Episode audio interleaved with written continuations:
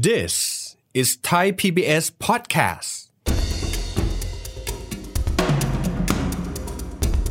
ถ้าเราแบ่งแบบนี้ว่า อ้าวถ้ามุดรายได้ของผู้ชายเยอะ เอาเลย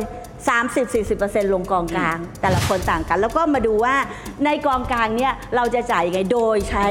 การคุย ก็ขอเป็นแบบบัญชีกลางสำหรับครอบครัว สามีภรรยาเนี่ยต้องคุยกัน ความเชื่อ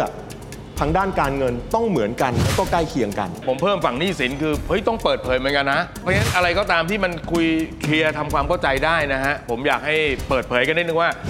ขอละกันตรงนี้เป็นภาระที่ต้องให้จริงๆนะฮะจะให้รู้กันไว้ว่าโอเค ต่างคนต่างมีภาระอะไร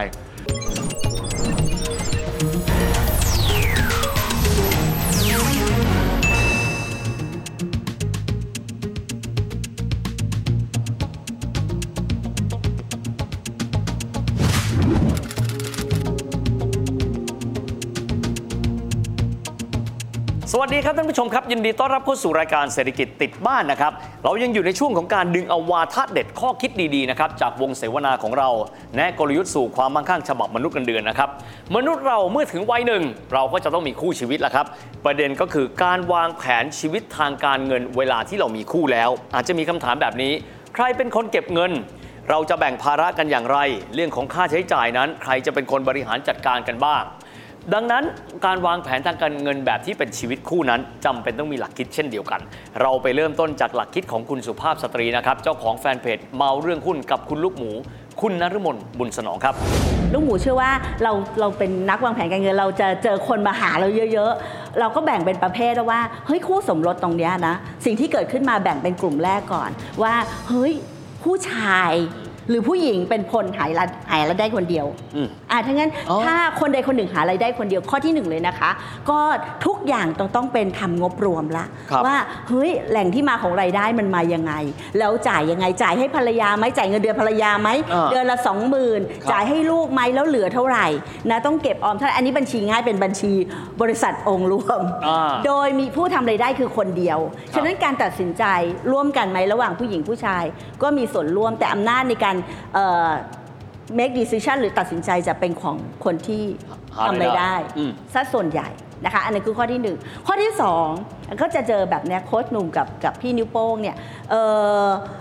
ตัวบางบางคนผู้ชายหารายได้ได้ ผู้หญิงก็หารายได้ได้ อืม ต่างคนต่างมีรายได้ เอายังไง สองทาง แล้วมาทำเป็นเอ่อเขาเรียกว่าวางแผนครอบครัวรวมได้ไหมno ไม่ได้เพราะผู้หญิงผู้หญิงผู้หญิงกับผู้ชายเนี่ยไลฟ์สไตล์การใช้เงินต่างกัน นั่นสิครับ จริงไหมคะจริงครับพี่อะโอ้โหผู้หญิงบางคนก็ละเอียด ผู้หญิงบางคือบางคนก็เป็นปืนกล ครับผู้ชายบางคนก็จ่ายเปย์สุดติ่งจริงกระดิ่งแบบบางชายก็อืมก็จะฟักกันเหนียวมากงั้นเราก็แยกเลยค่ะอะงั้นเอ่อ การเงินของคุณแบ่งเป็นคนละละสไตล์แต่กองกลางล่ะ เป็นบริษัทจำกัดขึ้นมาเลยค่ะนะคะ เป็นเปอร์เซ็นต์แล้วกันถ้าเราแบ่งแบบนี้ว่าอ้าวถ้ามุดรายได้ของผู้ชายเยอะเอาเลย 30-40%ลงกองกลาง แต่ละคนต่างกัน แล้วก็มาดูว่าในกองกลางเนี่ยเราจะจ่ายยังไงโดยใช้การคุยโอ้พูดคุยอย่างนี้ยค่ะ หรือไม่นะคะอีกเคสหนึ่งลูกหมูจะเจอว่าอะใหญ่ๆ ผู้ชายรับไปเล็ก ๆ ผู้หญิงเรารับอืม อะอันนี้ก็ได้ค่าใช้จ่าย อันนี้ได้หมดถ้าสดชื่น แต่ว่าก็ขอเป็นแบบบัญชีกลางสำหรับครอบครัว โอเค ดีไหมคะ ทีนี้มาบุตรนะคะ เวลาเขาแต่งงานเสร็จเขาจะเอ่อพูดถึงสินสอดเงินมานี่นั่นนี่อะสินสอดลงมากองกลางเนาะครับ แล้วเขาถามว่าพี่ลูกหมูจะมีบุตรยังไง ลูกหมูจะบอกเขาว่าอย่างนี้ ให้สำราญสักสามปี สำราญสักสามปี โอเค ในการสำราญคือคุณท่องเที่ยวฮันนีมูนแต่ในการสำราญเนี้ยคุณต้องเก็บเงินแล้วว่า เอ้ยสามปีจะเก็บเงินสำหรับเตรียมอนุบาลบุตร คือเก็บก่อนล่วงหน้า 3 ปีอืม นะคะ พอพอบุตรเข้าอนุบาลเอาเงินก็ใช้บุตรช่วงบุตรเข้าโรงเรียนอนุบาล เราก็เก็บอนุบาลอ๋อเมื่อกี้เราเตรียมอนุบาลถูกไหมครัคะบ หลังหลังจากบุตรเนี่ยเข้าอนุบาลแล้วเราก็มัธยม อ่า เก็บล่วงหน้าขั้นไป 3 ปีงั้นหลักการพวกนี้ค่ะ สิ่งที่เอ่อเรื่องของครอบครัวลูกหมูคิดว่า เราต้องคุยก่อนที่เราจะแต่งงาน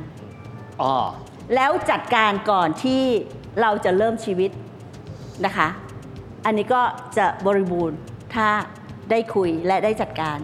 และอย่าลืมนะคะ การวางแผนการเงินผู้ชายกับผู้หญิงมีความต่างกันสุดอืมติ่งกระดิ่งแมว ครับ ไม่ควรเอามารวมกันนะ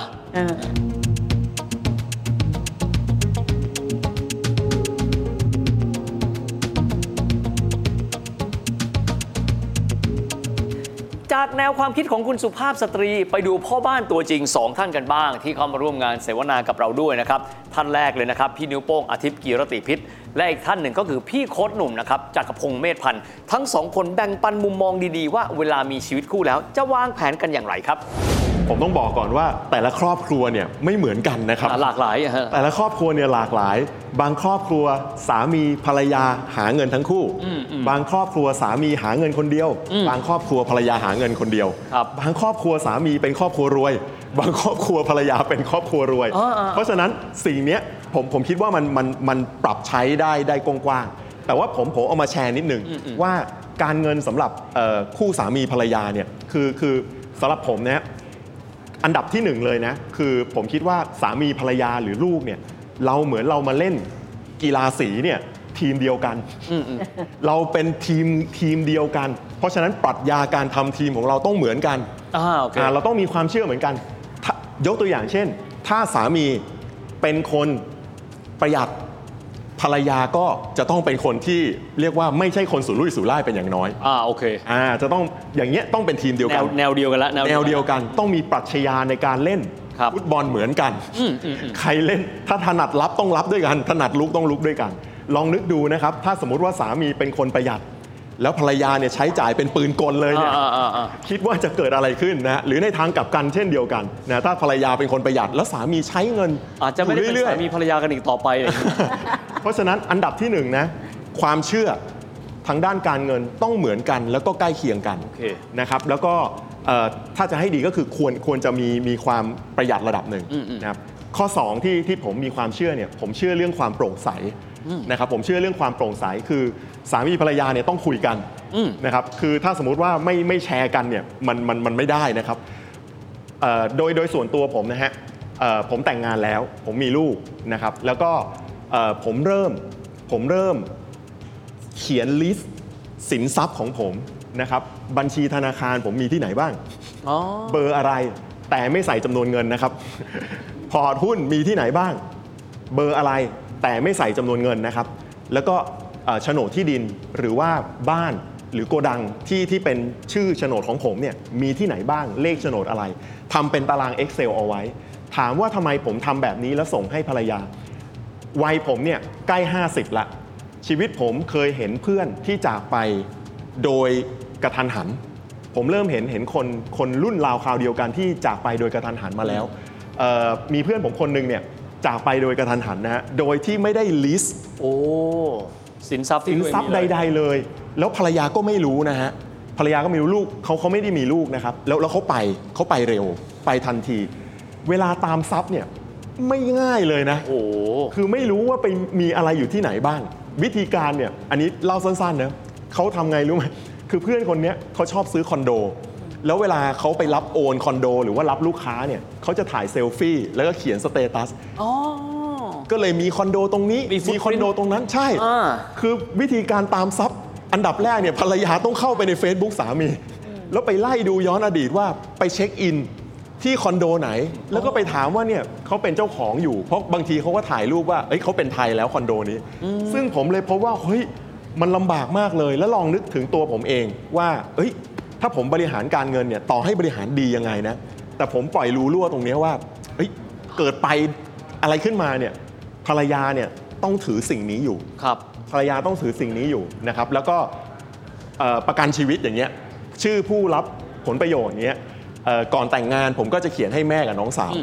นะครับพอแต่งงานแล้วผมก็จะเขียนให้ภรรยาครับนะครับ ซึ่งแน่นอนเวลาภรรยาผมซื้อประกันชีวิตนะครับ ไม่เคยเขียนชื่อผมเลยนะครับ อันนี้คลาสสิกเลยพี่ เอามาฟ้องออกทีวีเลยนะครับ ภรรยาส่วนใหญ่ก็จะเขียนให้ลูกบ้าง ให้พ่อให้แม่บ้างเออเออเออนะครับ หรือไม่ก็ให้พี่สาวน้องสาวบ้าง ชื่อสามีเนี่ยไม่ค่อยมีหรอกครับนะแต่ก็ไม่เป็นไรไม่เป็นไรนะครับ ซึ่งถถามว่าทำไมเพราะว่าผมเชื่อว่าลูกผมเนี่ยยังยังไม่บรรลุนิติภาวะยังเรียนมัธยมอยู่ ภรรยาผมเป็นคนที่ดีที่สุดที่จะเลี้ยงดูแลลูกอย่างแน่นอนครับเพราะฉะนั้นผมโปร่งใสคือแจ้งไปเลยว่าว่ามีอะไรบ้างนะครับ อันเนี้ยก็เป็นการบริหารจัดการจัดการเงินอีกแบบหนึ่งคือเน้นเน้นความโปร่งใสแล้วก็สื่อสารนะครับ เคสของผมอาจจะบริหารจัดการเงินง่าย เพราะว่ารายจ่ายหรือว่าค่าเทอมค่าอะไรทุกอย่างเนี่ยไม่ต้องตกลงกันเลยครับว่าเดี๋ยวใครจะจ่ายเพราะว่าผมจ่ายหมดอยู่แล้วนะครับอ่าเพราะว่าผมเป็นเป็นเป็นคนหารายได้หลักของครอบครัวนะเพราะฉะนั้นเคสของผมเนี่ยจะค่อนข้างเอ่อเรียบง่ายครับตรงไปตรงมาครับ เมื่อกี้ฟังโป้งแล้วไม่รู้ว่าโป้งเป็นนักการเงินหรือเป็นสสนะฮะไม่ใช่เฉพาะฝั่งทรัพย์สินอย่างเดียวครับ ฝั่งหนี้สินเนี่ยก็ต้องเปิด เพราะว่าในฐานะที่ทำงานเรื่องเงินมาเนี่ยผมพบเลยว่า คนในวัยหนุ่มสาวนะฮะเรื่องอะไรก็ไม่เท่าความรักใหญ่โตสุด แต่พอแต่งงานแล้วเรื่องเงินมาอันดับหนึ่งอ่าจริงไหมจริงถึงขั้นว่าไม่กลับบ้านก็ได้นะ แต่ถึงเดือนจ่ายให้ครบอันนี้ผมพูดจริง ผมอยู่กับคน ผมตอบคำถามคนจริงไหมฮะจริงจริงเรื่องหนึ่งที่ต้องพูดกันก็คือ เธอมีหนี้อะไรที่ต้องจ่าย หรือมีภาระอะไรที่ต้องจ่ายให้ครอบครัวเดิมของเธอบ้างอะเมื่อกี้ฝั่งโป้งคือฝั่งเล่าเล่าทรัพย์สินไว้เคลียร์แล้วเนี่ยผมเพิ่มฝั่งหนี้สินคือเฮ้ยต้องเปิดเผยเหมือนกันนะ เพราะว่าบางทีเนี่ยทั้งคู่หารายได้ได้แล้วมาตกลงกันว่าเดี๋ยวจะออมเดือนละเท่านั้นเท่านี้ปรากฏว่าอีกฝั่งหนึ่งออมไม่ได้เลยอ้าวทำไมเธอออมไม่ได้อะไรเงี้ยก็ไม่พูด มีภาระเดิมอยู่ มีภาระเดิมอยู่อ่าแล้วบางทีเนี่ยไม่ได้ส่งแค่พ่อแม่ ส่งไปถึงหลาน โอ้โอ้เป็นศึกเป็นศึกส่งคนอื่นด้วยไหมเออลูกรวยนะเกิดเราอะลูกตัวเองอะไม่เก็บไว้ไปส่งลูกคนอื่นเป็นเรื่อง เพราะฉะนั้นอะไรก็ตามที่มันคุยเคลียร์ทำความเข้าใจได้นะฮะ ผมอยากให้เปิดเผยกันนิดนึงว่า ขอละกันตรงนี้เป็นภาระที่ต้องให้จริงๆนะฮะจะให้รู้กันไว้ว่าอ่าโอเค ต่างคนต่างมีภาระอะไรสองคือเรื่องเป้าหมาย อยากให้คุยกันเยอะๆเพราะว่าเวลาเราคุยเรื่องเป้าหมายกันเยอะๆเนี่ยมันทำให้เรื่องอื่นมันง่ายขึ้นนะครับ อีกฝั่งหนึ่งใช้จ่ายเยอะอีกฝั่งหนึ่งใช้จ่ายเปลืองแต่ถ้าเราตั้งโจทย์ด้วยกันว่าเอ้ยเราเที่ยวต่างประเทศทุกปีอืมช่วยกันเก็บเงินถูกไหมเอ้ยเดี๋ยวลูกจะเรียนอ่านะอีก 3 ปีลูกจะเรียนแล้ว เราจะเรียนให้ลูกเรียนแบบไหนดีใช่ไหมฮะรัฐบาลก็หลักพันเอกชนหลักหมื่นนานาชาติหลักแสนถูกไหมฮะอ่าก็ต้องคุยกันใช่ไหมฮะอ่าแล้วก็กำหนดภาระค่าภาระหน้าที่กันให้ดีครับ มันมีบางบ้านก็คุยกันแบบนี้เลยบอกว่า เธอค่าบ้าน ค่ารถส่วนฉันค่าใช้จ่ายในบ้านโอ้นี่ ผมกับภรรยาเนี่ยตั้งแต่วันแรกที่แต่งงานก็ตกลงเลย แฟนก็บอกเลยว่าเรื่องเล็ก ๆ เดี๋ยวเขาจัดการเอง เรื่องใหญ่ ๆ ผมจัดการอืมทุกวันนี้ชีวิตผมยังไม่มีเรื่องใหญ่เลย ไม่ได้ตัดสินใจเลยสักอย่างเลยบ้านก็ไม่ได้ตัดสินใจรถแล้วใครตัดสินใจ ใครขมกว่ากันแฟนตัดสินใจหมดเลย อะไรอย่างเงี้ยเราก็คุยกันแล้วก็คุยกันแหละฮะแต่ว่าเออเพราะฉะนั้น มันต้องเคลียร์ว่ารายจ่ายมันจะเป็นยังไงแล้ว แล้วยึดมั่นกันนิดนึงว่าอ้าวนี่ในเมื่อตกลงแล้วเป็นเป็นภารกิจเธอ อันนี้เป็นภารกิจฉันมันก็จะอยู่กันง่ายขึ้นเพราะฉะนั้นมาแต่ละเดือนเงินเข้ามาปุ๊บไหลออกไปใช้จ่ายตามที่วางแผน มีการเก็บออมตามที่กำหนดมันก็โตมันก็โอเคขึ้นใช่ไหมฮะโดยเฉพาะค่าใช้จ่ายตัวหนึ่งที่อยากจะให้เตรียมไว้เลยนะ จริง ๆ แล้วคนชอบเตรียมผิดนะ มีลูกจะเรียนแล้วค่อยเตรียมครับนะฮะหนึ่งในหนี้ที่คนส่วนใหญ่เป็นก็คือหนี้ค่าเทอม ผมใช้คำนี้แล้วกันนะ ไม่รู้คุณจะเอาเงินมาจากไหนแหละแต่เรียกว่าหนี้ค่าเทอม แล้วก็จะมาพูดบอกว่าเนี่ยพอหนี้ค่าเทอมนี่มันโหดร้ายมากนะครับ เพราะว่าเราเรียนกัน 4 เดือนก็ก้อนใหม่มาแล้ว ครับ เดี๋ยวนี้บางสถาบันการเงินก็น่ารักมากฮะค่าเทอมลูกผ่อนได้ได้ อ๋อ ศูนย์เปอร์เซ็นต์เก้าเดือน บ้าบอสี่เดือนมันก็หมดเดิมแล้ว ของเก่ามันก็ทบเป็นขั้นบันไดขึ้นไปไม่ต้องต้องระมัดระวัง ก็มีคนมาคุยบอกว่าเออเนี่ยเออลูกอยู่ในวัยเรียน 8 6 4 3 คนเลย อยู่ในวัยเรียนเครียดมากเอาไว้ฮะไม่รู้ทำยังไงลูกหนึ่งคนจนไป 7 ปี ก็บอกว่าเฮ้ยเดี๋ยวเรามาคุยกันก่อน รู้มานานยังว่ามีลูกเขาก็บอกรู้นานแล้วบอกว่าคนโตก็ 8 ขวบแล้ว บอกแสดงว่าคุณน่ะ ไม่รับผิดชอบ ขออนุญาตใช้คำนี้ตรงๆเลยนะอืมเพราะว่าวันที่แฟนเรากระซิบว่าท้องเนี่ย เราต้องรู้อยู่แล้วว่าอีก 3 ปีครึ่งลูกเรียนถูกไหมฮะครับเพราะฉะนั้นถ้าเกิดว่าวันหนึ่งจะมีครอบครัว วางแผนจะมีลูกนะฮะต้องคิดเรื่องพวกนี้ไว้ก่อนนะครับอ่า ไม่ว่าจะเป็นเรื่องของค่าใช้จ่ายลูก ค่าเรียนลูกนี่เป็นตัวใหญ่เลย พอ 3 ปีครึ่งแล้วเนี่ยลูกเริ่มเรียน แล้วก็ไม่จำเป็นครับที่เราจะต้องไปกระโดดอะไรใหญ่โตนะคนบางคนบอกจะสู้ให้ได้ให้ลูกเรียนนานาชาติไม่จำเป็นนะฮะผมก็เด็กโรงเรียนธรรมดานะครับ เพราะฉะนั้น เรา support เขาได้แค่ไหนเอาตามกำลังเรานะครับอ่าแล้วก็ค่อยๆดูค่อยๆเลี้ยงดูค่อยๆ สอนเขามันสู้กันได้หมดนะครับ ถ้าเด็กจะเอาผมใช้คำนี้เลยนะ เพราะฉะนั้นอย่าไปอย่าไปโหนจนเราเหนื่อยเกินไปนะครับ วางแผนล่วงหน้า อาจจะไม่ต้องเก็บเป็นก้อนให้ได้ล้าน 2 ล้าน เพื่อให้เขาเรียนตลอดระยะเวลาหรอกแต่ให้เหลื่อมเวลากันไว้นิดนึงยกตัวอย่างเช่น วันนี้ลูกอยู่ในท้องยังไม่เกิด เริ่มเก็บค่าเทอมตรงอนุบาลอะประถมไว้นิดนึงแล้วหนูไหมเราสะสมไว้แล้ว พอลูกเรียนประถมจริงปุ๊บเงินมัธยมเริ่มเก็บไว้แล้ว เริ่มเตรียมไว้ ให้มันเป็นขั้นแบบนี้ก็ได้ มันก็พอไหว ไม่ต้องโหดจนเกินไป และที่สำคัญที่สุดก็คือรู้กำลังของเรานะฮะอย่าไปโหนเกินไป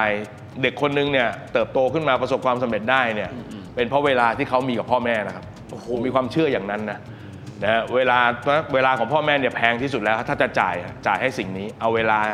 พูดคุยสอนแล้วก็สื่อสารอะไรต่างๆ กับเขาน่าจะเป็นประโยชน์ไม่แพ้กันนะโรงเรียนก็สอนวิชาการไปฮะแต่วิชาการใช้ชีวิตก็เป็นเรา เพราะฉะนั้นจัดสรรให้พอเหมาะอย่าฝืนเกินไปนะครับ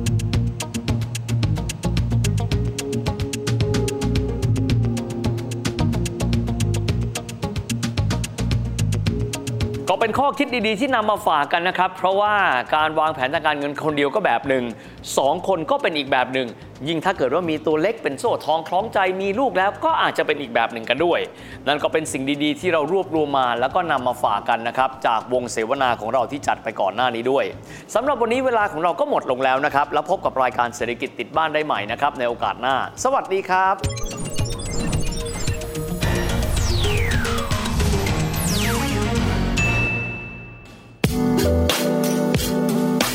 ติดตามรายการทางเว็บไซต์และแอปพลิเคชันของไทย PBS Podcast Spotify SoundCloud Google Podcast Apple Podcast และ YouTube Channel Thai PBS Podcast Thai PBS podcast. View the world via the voice.